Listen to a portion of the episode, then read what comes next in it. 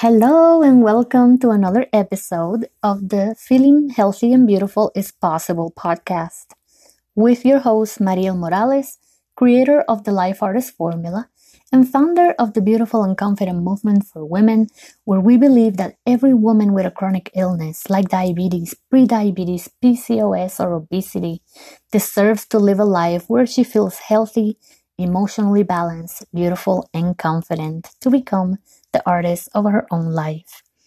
As your health, confidence, and image advisor, I am here to help you successfully manage your disease by teaching you practical physical and emotional skills that will transform your image from the inside out so that you can go from feeling overwhelmed and defeated to feeling healthy, beautiful, and powerful all over again. And today's topic is about diabetes and hearing loss. Yep, you heard it right. This is something we don't hear very much. We always hear diabetes can cause heart attacks and blindness and um, kidney disease and amputations and neuropathy, but we don't hear much about the loss of our hearing. And as we know, 30 million Americans right now have diabetes, and we are starting to see more and more people losing their hearing, and they're starting to put some connection with diabetes to the possibility of being the cause of losing our hearing. Now, we still don't know the exact way this is happening, but the studies are showing that hearing loss is more likely to occur among individuals with diabetes. In fact, studies suggest that if you have diabetes, you're twice more likely to develop hearing loss than somebody that has normal blood sugars. Not interesting? Now, there are several mechanisms by which diabetes may contribute to hearing loss. One way that diabetes may affect hearing has to do with the lipid or the fat metabolism. So, when your body doesn't produce enough insulin to utilize the sugar, you start to break down fat at a higher rate than normal. This can result in higher blood lipids levels, like you see higher triglycerides, higher cholesterol in your blood in your bloodstream. Now, high levels of fat or lipids in your blood can negatively affect the blood vessels and cause a condition that's called arteriosclerosis. It means these narrowed or even blocked blood vessels that are unable to adequately supply your nerves with blood and they become malnourished. This is what causes diabetic neuropathy, right? So the nerves in all the parts of our body can be affected. And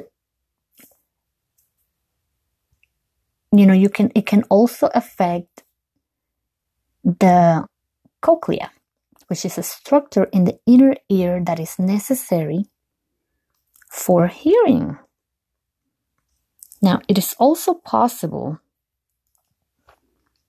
that high lipid levels in the blood lead to lipid deposits in the tiny hair cells of the cochlea. So, the cochlea also requires large amounts of sugar to produce the energy it needs to function, which can be problematic with diabetes. So, they did some studies in rats and they showed that there that other inner ear structures may be damaged in diabetes, including the changes to the outer hair cells and the spiral ganglion cells and the nerve fibers. Also, loud noise exposure seems to compound with all these changes. So, there's a lot of different theories as to why this could be happening. But what is certainly true is that we're seeing that hearing loss is more prevalent in individuals with type 2 diabetes than the ones with type 1. For example, a greater percentage of the population has type 2 and they usually develop the condition later in life. And since you're more likely to develop hearing loss the older you get, it makes sense that older people with diabetes would be more likely to suffer from hearing loss than the younger counterparts. So they still need more, um, they need to do a lot more research on this, but it's interesting to notice some of the symptoms Because some su- studies suggest that if you have diabetes, especially type 2, you're more likely to suffer from high frequency sensor, sensory neural hearing loss. Low and mid frequency hearing loss can also occur, and the symptoms may include difficulty following conversations, particularly when there's very loud noises around you and the conversation involves more than two people. So there's a group of people, there's loud noises. This person is going to have hard, a harder time following conversations.